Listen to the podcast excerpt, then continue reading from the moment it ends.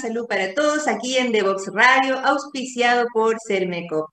Como ustedes saben, he tratado de involucrar a todas las áreas que tienen que ver con la salud, con el bienestar de las personas, pero teníamos una deuda, teníamos una deuda con un asistente social, el trabajo social, que es un elemento eje en algo que para mí es muy importante, que es el derecho y los deberes de los pacientes en este, en este siglo, en esta, en esta nueva era en el que el paciente es el centro del trabajo médico.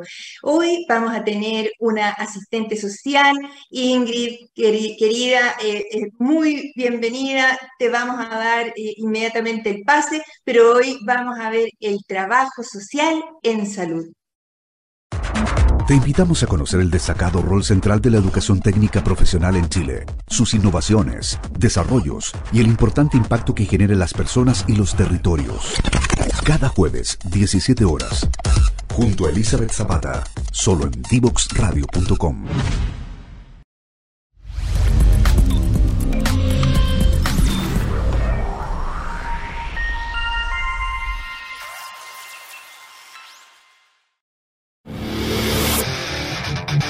quieres descubrir el valor de las ciencias de la computación en el desarrollo de los niños y jóvenes, no te puedes perder. Día Cero. Día Cero. Todos los jueves a las 18 horas, junto a Belén Bernstein y sus invitados. Día Cero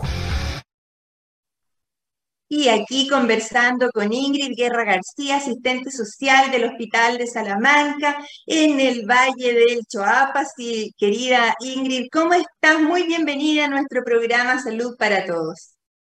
Hola doctora, muy buenos días. Primero que todo, muchas gracias por esta invitación y eh, aclararle un poquito que hoy día estaba de paso por el Hospital de Salamanca porque yo ah, en el Departamento Provincial de Salud Choapa Em, y me toca andar en los distintos hospitales de la provincia. Y hoy en la mañana estaba en, el hospital de Salamanca.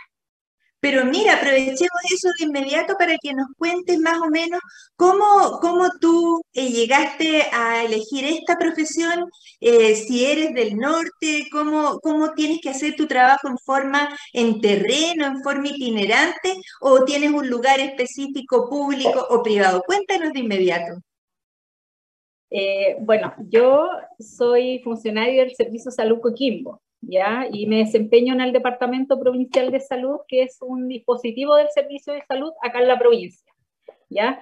Y hoy día, en la mañana me tocó un trabajo, yo, yo estuve muchos años en la labor asistencial en distintos hospitales de la red, pero hace un par de años estoy más bien en una labor más eh, de coordinación y gestión, ¿ya? un rol más administrativo. Eh, pero no exento de andar en terreno, ni mucho menos, porque me toca igual harto salir de, de la oficina.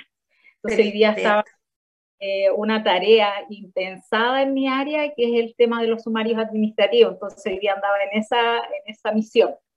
Eh, Mira. Y, y en eso he pasado estos dos últimos años de pandemia que, que han sido súper duros para toda la gente que está en el área clínica, pero a mí me ha tocado esta parte administrativa, que es la parte menos deseada, hacer sumario, no es un, no es un área muy que, que, nos guste mucho, pero de a poco uno va aprendiendo y, va sacando estos temas también y temas, como le decía, impensados en mi área o en salud, las cosas como que se van dando y uno llegó a ese lugar y, empieza a hacer las funciones que nuestra jefatura nos encomienda. Claro, mira, yo me sentía, todavía yo sentía que había entrevistado doctores, enfermeras, matronas, eh, en fin, una cantidad importante de profesionales, pero me sentía al debe de eh, entrevistar a una asistente social y, esto está muy, muy vinculado con los, de, los derechos y deberes de los pacientes eh, que, tienen, que han cambiado muchísimo eh, la, perspectiva en los últimos 20 años. Ahora el paciente pasa a ser el centro del interés del trabajo médico, el trabajo social.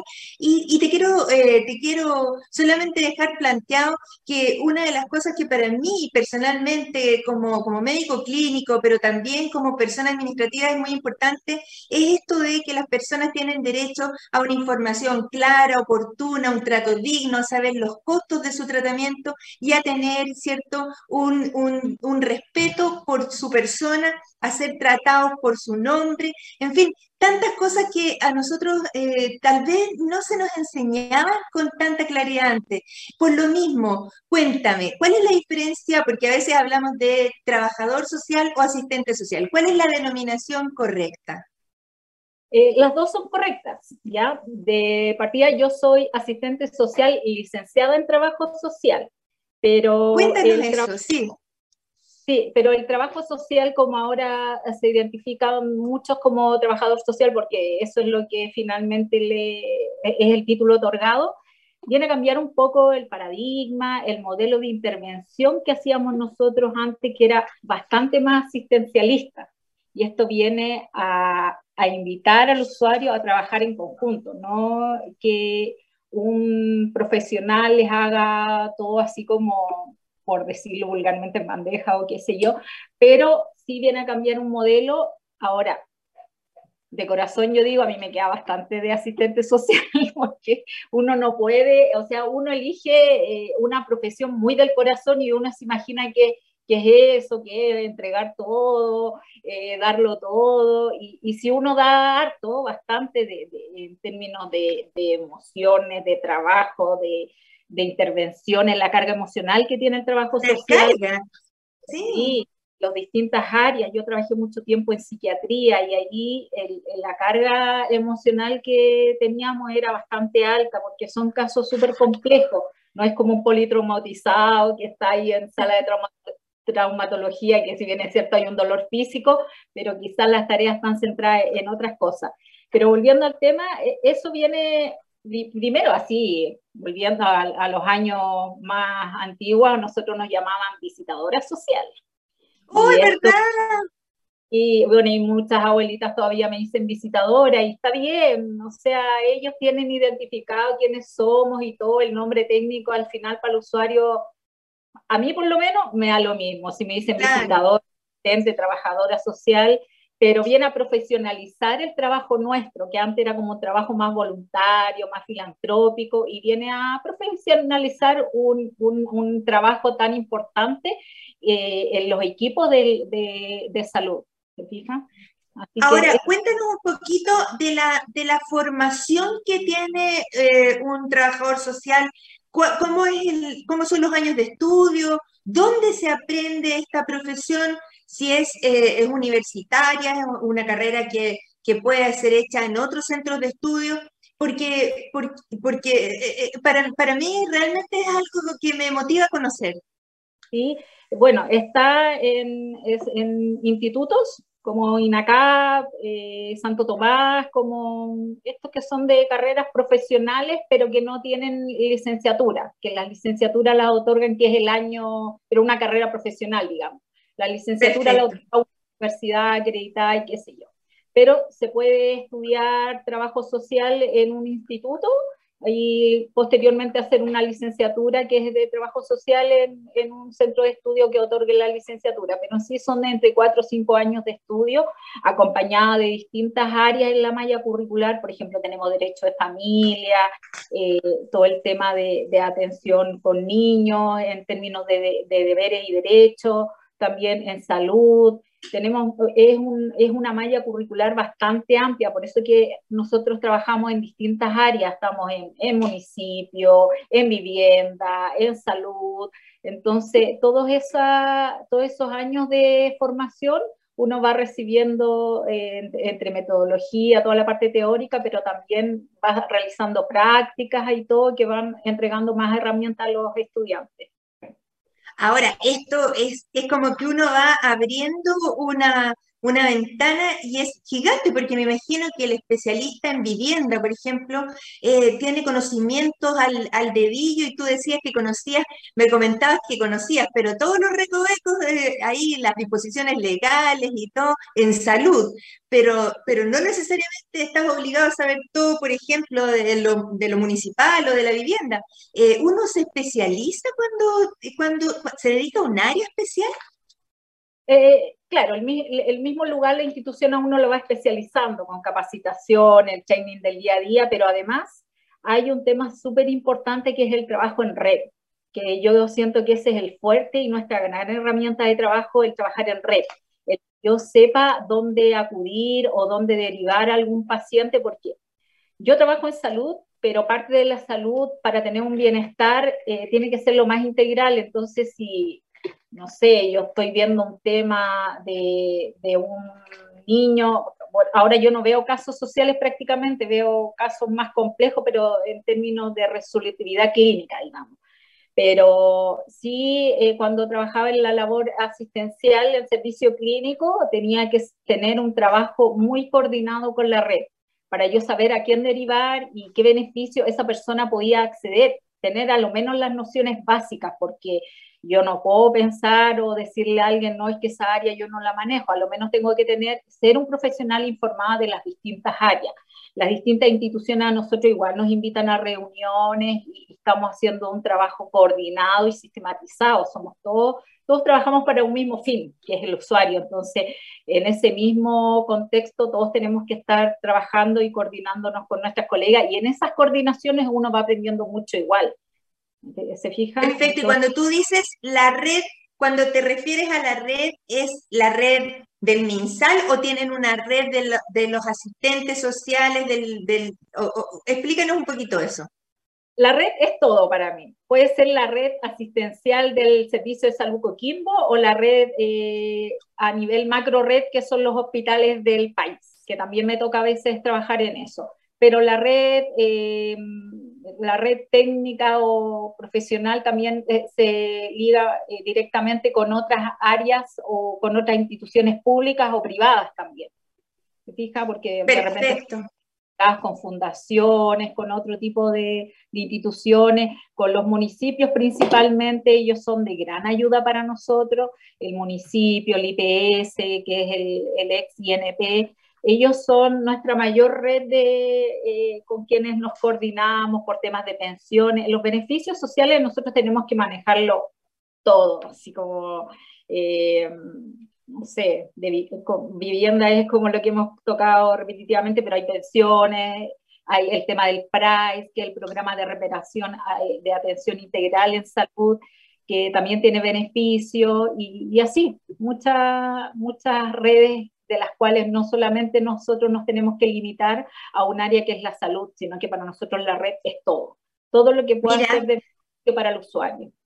O sea, la colaboración colaboración también en esta área es pero fundamental. Sí, sí, yo agradezco porque de verdad que e, ese trabajo, si uno no tuviera colegas que están en la misma sintonía, esto no funcionaría. Y yo me encuentro a diario con colegas súper comprometidas y, con ganas y que conocen al usuario porque ya fue para allá, qué sé yo, pero es súper importante tener una buena relación con, entre nosotros las colegas y el municipio y todo lo que es la red funciona súper bien para nosotros. Perfecto. ¿Y, cuántos son los asistentes sociales? ¿Hay una distribución nacional? Eh, ¿Cada hospital o cada centro de salud o cada municipalidad tiene la obligación de incorporar un profesional de, de trabajo social en su plantilla? Sí, los servicios públicos yo diría que todos tienen un asistente social a lo menos hasta para recursos humanos, porque el servicio social, el trabajo social se ha ido instalando en distintas áreas que a lo mejor hace 20 años no estaban. De hecho, eh, yo partí el 2006 trabajando en el hospital de Salamanca y yo era la única asistente social ahí y ahora hay como seis, porque se fueron abriendo ah, programas. Ah, perfecto se fue ampliando. O sea, hace 20 años atrás el trabajo social en las distintas instituciones era mucho menos, pero se fue como especializando y profesionalizando mucho más. Entonces ahora, no sé, los servicios públicos y privados tienen servicios de bienestar y en esos servicios de bienestar de recursos humanos hay un asistente social, porque tiene que tomar los casos de los funcionarios, temas de becas, eh, no solamente está enfocado a atender usuarios como del servicio público, sino que al usuario interno, que es lo que nosotros llamamos que son los funcionarios de una determinada institución. Sí, mira, nosotros, eh, gente como de mi generación, así ya de más de 35 años de trabajo, teníamos como el concepto de, tal, como tú me recordaste que la visitadora social era alguien que resolvía un caso social o, o, siempre era como en respuesta a un, a un caso complejo de, desatención o de abandono o, de vulnerabilidad extrema. Y, yo diría que esto ha ido cambiando, cambiando, cambiando en, en el sentido de que ahora se va haciendo una labor casi más preventiva o de intervención en, en, áreas mucho más amplias, entiendo. Ahí hay dos elementos que son distintos. Uno, por una parte, están eh, claramente hay dos líneas de intervención. Yo me voy a enfocar a lo que es salud. Por ejemplo, nosotros estamos en atención primaria, que son los centros de salud familiar, los ECOF y todo eso. Y ahí hay asistentes sociales que se dedican al trabajo de promoción y prevención de la salud. Y en, el nivel secundario, que son los hospitales, ya sea de mediana o de, o de alta complejidad, también habemos en, en los distintos servicios clínicos. Eh, que tenemos otro, otro modelo de intervención y otras tareas asociadas de acuerdo al servicio clínico. ¿ya? También estamos en las OIRS, en, la, en, las oficinas de informaciones, también por las, por las herramientas y por la, por la carrera en sí como de base, que es el trabajo como más humanista y humanizado, es que estamos instaladas igual en las OIRS, ¿ya? Eh, ahora... Ahí, ahí, perdona Ingrid, cuéntale el tiro a nuestros auditores porque no necesariamente todas las personas conocen nuestro, nuestro lenguaje. ¿Qué son exactamente las OIRS?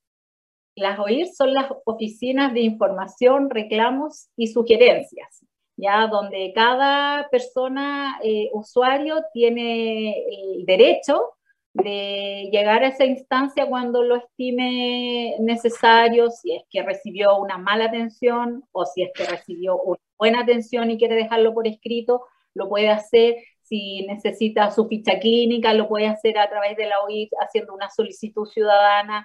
Si es que quiere sugerir que a lo mejor estos asientos en realidad quedan incómodos, que nosotros como usuarios que estamos ahí pueden cambiar, no sé, es tan amplio lo que puedes solicitar y ahí el equipo directivo o la jefatura que corresponda evalúa esa solicitud, esos reclamos para siempre poder mejorar de acuerdo a las necesidades de, los mismos usuarios. Claro, mira, eso es tan bonito porque habíamos partido en el programa conversando de los derechos del paciente, pero también quiero mencionar los deberes del paciente, que por supuesto son harto menos que los derechos, pero eh, ya vamos avanzando en eso. Y dentro de los deberes de los pacientes está por una, por una parte entregar información veraz y comprobable de su identidad. Esto que me parece increíble es un derecho, o sea, es un deber de la persona de decir quién es realmente y dar sus datos de identidad. Segundo, cuidar las instalaciones y equipamiento del lugar de atención de salud, tratar respetuosamente al personal, respetar el reglamento interno del establecimiento, informarse acerca de los horarios de funcionamiento, de las modalidades de atención y de las formas de pago y finalmente informarse de los procedimientos de reclamos y consultas que ahí se instala, ¿cierto? Absolutamente,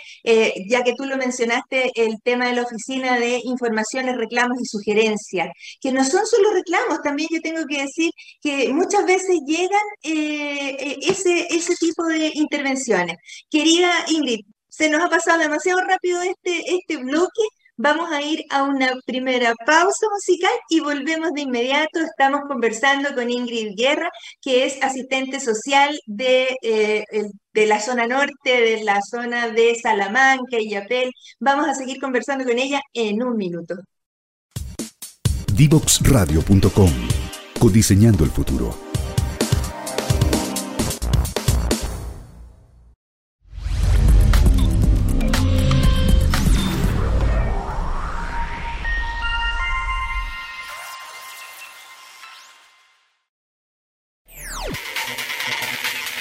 Descubre las alternativas que ofrece el mundo digital para tu desarrollo profesional. Marketing digital, análisis de datos, ciberseguridad, cloud computing y mucho más. Todos los miércoles a las 17 horas junto a Catalina Becio y sus invitados. Solo por divoxradio.com.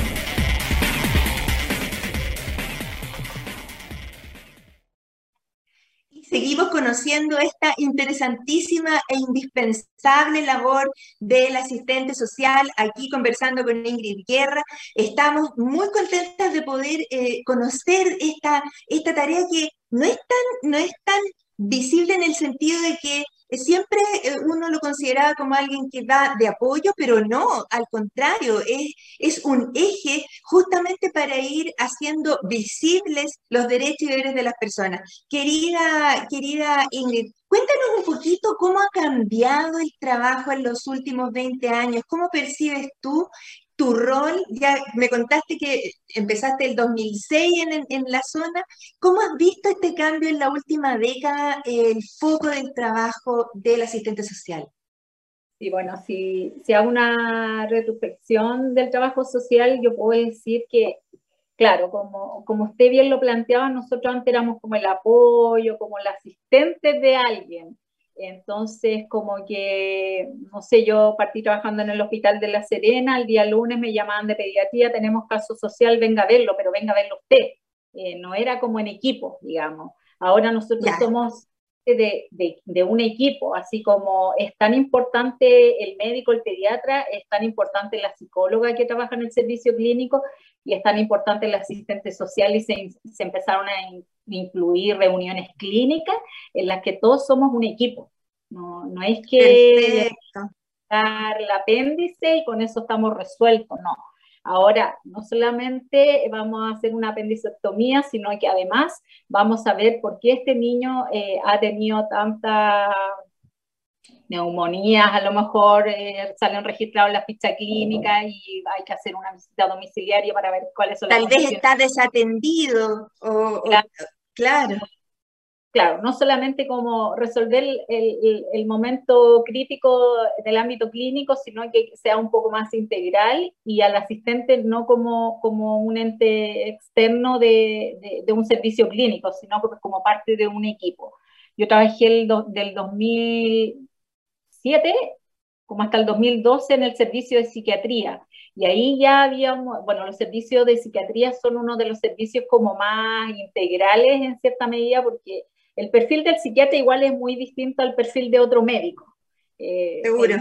El, perfil del psiquiatra es como muy, eh, tiene una relación con los equipos muy horizontales, ¿ya? Eh, ellos no usan delantales, como que son un poco como los médicos más no más un juicio, pero son como los más relajados. Esa vamos a ponerle así como un nombre. Claro, ¿no? Y, y se preocupan también del entorno social, muy importantemente de cada caso, que es un poco distinto cuando uno ve una neumonía, ¿cierto? Cuando ve una septicemia. Son, eh, eh, el, el, psiquiatra y los equipos son mucho más, más involucrados con lo social del paciente. Absolutamente, creo que ahí es donde mejor me he sentido trabajando en, el área de la salud, porque es como que llega un psiquiatra, me dice, oye Ingrid, hoy día a las dos tengo citado a este paciente, pero quiero atenderlo contigo porque quiero que lo conozcas, porque estoy seguro que vamos a poder hacer tales o cuales cosas y necesito tu mirada, tu ojo de asistente social. Entonces, era, es como un trabajo muy distinto, pero eh, paulatinamente eso ha, sido así. ¿ah? El programa El Chile Crece Contigo no solamente es el médico, sino que ahí está la educadora de párvulo, está el asistente social, está el psicólogo, como un equipo, ¿se fija? Y creo que eso es uno de los cambios más importantes que ha tenido la profesión en salud, ser parte de un equipo. Perfecto. Y mm, tú eres eh, parte del servicio de salud Coquimbo, ¿cierto? ¿Te toca salir a terreno a, distintos lugares permanentemente? Sí, pero ahora, como le decía, estoy abocada a una tarea que yo tenía como impensada, ni siquiera... Eh, hay, muchas cosas que a, uno no se le han pasado ni por la mente hacer. Eh, quizás usted también cuando estudió la carrera siempre pensó que iba a estar muy en el área clínica y de repente se encuentra en un área administrativa que, que uno va llegando a esos espacios y, les va tomando cariño porque va aprendiendo, porque son novedosos, qué sé yo, y, yo he estado más bien enfocado en eso. Entonces, visito los hospitales, pero no por temas de usuarios, sino que por temas de funcionarios. Perfecto, como en las auditorías o en las investigaciones de, de, de, eventos centinelas y eso. Claro, las auditorías son distintas a los sumarios, porque las auditorías son para ver si, si los protocolos se han cumplido en un determinado procedimiento que, que falló ahí, pero como, como protocolo, no como funcionario en sí. Mario viene a, revisar si hubo una responsabilidad administrativa de cuál o, tal profesional o médico. Son, son temas distintos. Protocolo y el otro es... ¿Y a ti te toca, y a ti te toca ser fiscal de sumario? Sí. Yo quiero despertar uno de estos días y que ya no tenga ningún sumario. trabajo igual. Y eso se te asignan.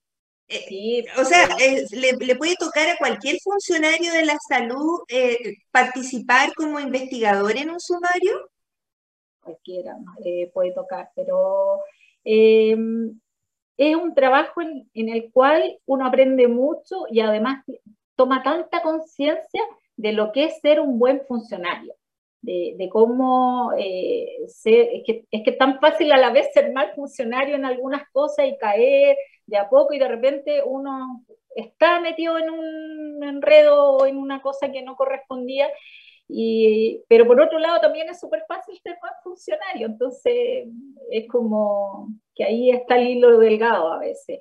Y en eso... pero hay un aprendizaje, hay un proceso de aprendizaje y, y a veces eh, el, el, que haya ocurrido una situación desafortunada, ojalá que no malintencionada, pero desafortunada, le enseña al resto a cómo evitar que eso ocurra de nuevo. Yo, yo siento que la cultura, por ejemplo, de la notificación, del reclamo del usuario, de, la notificación del evento adverso, de la notificación del evento centinela, eh, en el fondo es el ensayo de cómo tú haces las cosas mejor día a día, no, no para una acreditación eh, transitoria, sino que para que tu centro de salud eh, sea tan confiable como que llevaras a tus hijos o a tu madre porque están haciendo las cosas bien.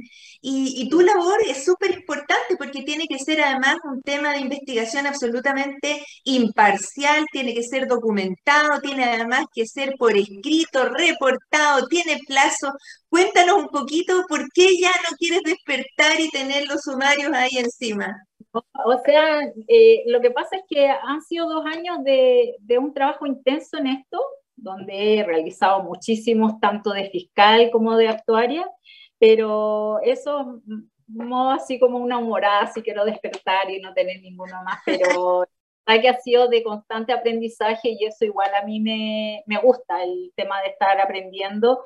Eh, he tenido que por esos temas salir a otros hospitales a buscar peritos en determinados casos clínicos, porque no sé si le dan a un médico saludista un tema de una insuficiencia renal crónica, nosotros tenemos que salir a buscar un médico especialista que sepa de eso. Que nos pueda decir eh, una opinión clínica que sea también totalmente neutral. Entonces nos ha tocado ir al hospital, al hospital de Maipú, me tocó ir hace poco. Hemos ido a distintos hospitales del niño en Santiago, al hospital de Coquimbo. Es un trabajo que de verdad, eh, cuando a uno recién se lo entregan es como una balde de agua fría, pero ya cuando te empieza a llegar uno, dos, tres, cuatro, yo llevo como 20 sumarios en mi laboral que he estado de fiscal o de actuario, entonces, eh, pero todos son un, caso nuevo, así que, que, todos traen mucho aprendizaje. Oiga, pero ¿sabe qué? Yo quería detenerme en algo recién, quería volver, que justo nos fuimos a la pausa cuando usted dijo el tema de, los derechos de los pacientes, el derecho a la identificación. Nos queda, nos queda, un poquito, nos queda cortito la parte del ah. programa, así que cuéntanos nomás. Es que me pasó una anécdota eh, que yo era consejera de VIH en el hospital de Coquimbo y llegó un politraumatizado y se había identificado y por, por nadie lo había detectado, fue por la consejería donde tenía que pedirle yo el carnet de identidad, que había ingresado con la, con la, con la identidad de su hermano, porque él no era oh. un buen ciudadano, digamos, entonces lo andaba buscando la policía. Ah. a todos nos ha pasado eso. Sí. que tú decís, no, ya, pero ¿cómo me pasan? Y ahí uno empieza a detectar que en el fondo uno ya un poco, no hay que se ría, pero dice parte de ya hacer de la historia de anécdota de nosotros. Es un deber, claro. es un deber del usuario, o sea, no, podría, no, no, debería hacerlo. Yo creo que sigue sucediendo en estas cosas, pero bueno, me pasó un día. Increíble, querida Ingrid, mira cómo se nos pasó volando este programa. Yo te agradezco tanto la disponibilidad de poder conversar, de haber, eh, habernos mostrado tu, tu labor, de, de, que esto tan como administrativo y cuadrado es imprescindible para que tengamos una medicina cada vez mejor con mejores funcionarios. Recibe un abrazo para ti, para el Servicio de Salud Coquimbo, para el Hospital de Salamanca. Estamos disponibles ahí para poder conversar de estas cosas que nos hacen mejor como país. Me despido de ti, que estés muy bien. Igualmente usted, un abrazo. Que estés bien, chao. Y nosotros tenemos un minuto para cerrar este hermoso programa de hoy.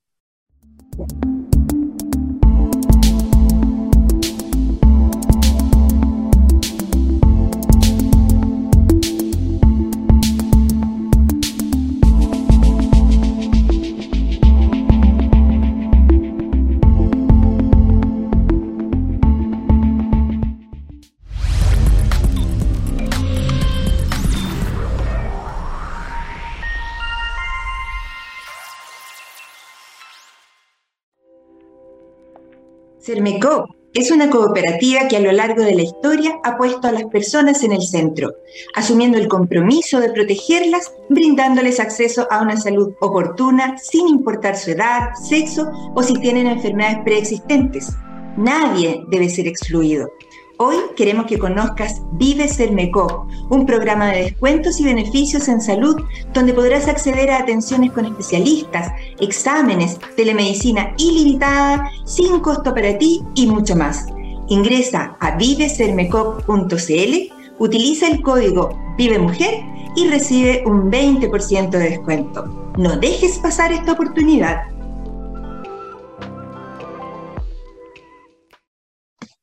Y así estamos conociendo otro aspecto de los, de los servicios de salud, de los profesionales de la salud, de todas esas personas que trabajan para que usted cuando se atienda en un hospital público, en una clínica privada, tenga una atención de calidad. Lea la ley de derechos y deberes de los pacientes porque es su obligación conocerla, pero también es su derecho ejercer todos estos privilegios que son ser tratado dignamente, ser atendido a su hora. Así es que una vez más contribuyendo un poquitito al conocimiento de nuestro sistema de salud aquí en Salud para Todos de Devox Radio, que está en todas las plataformas, Instagram, Facebook, YouTube, eh, y todas esas que ustedes ven ahí en, en la barrita que están disponibles para que vean nuestros entretenidísimos programas que ya van a cumplir casi un año. Un abrazo a todos, nos vemos en el próximo programa.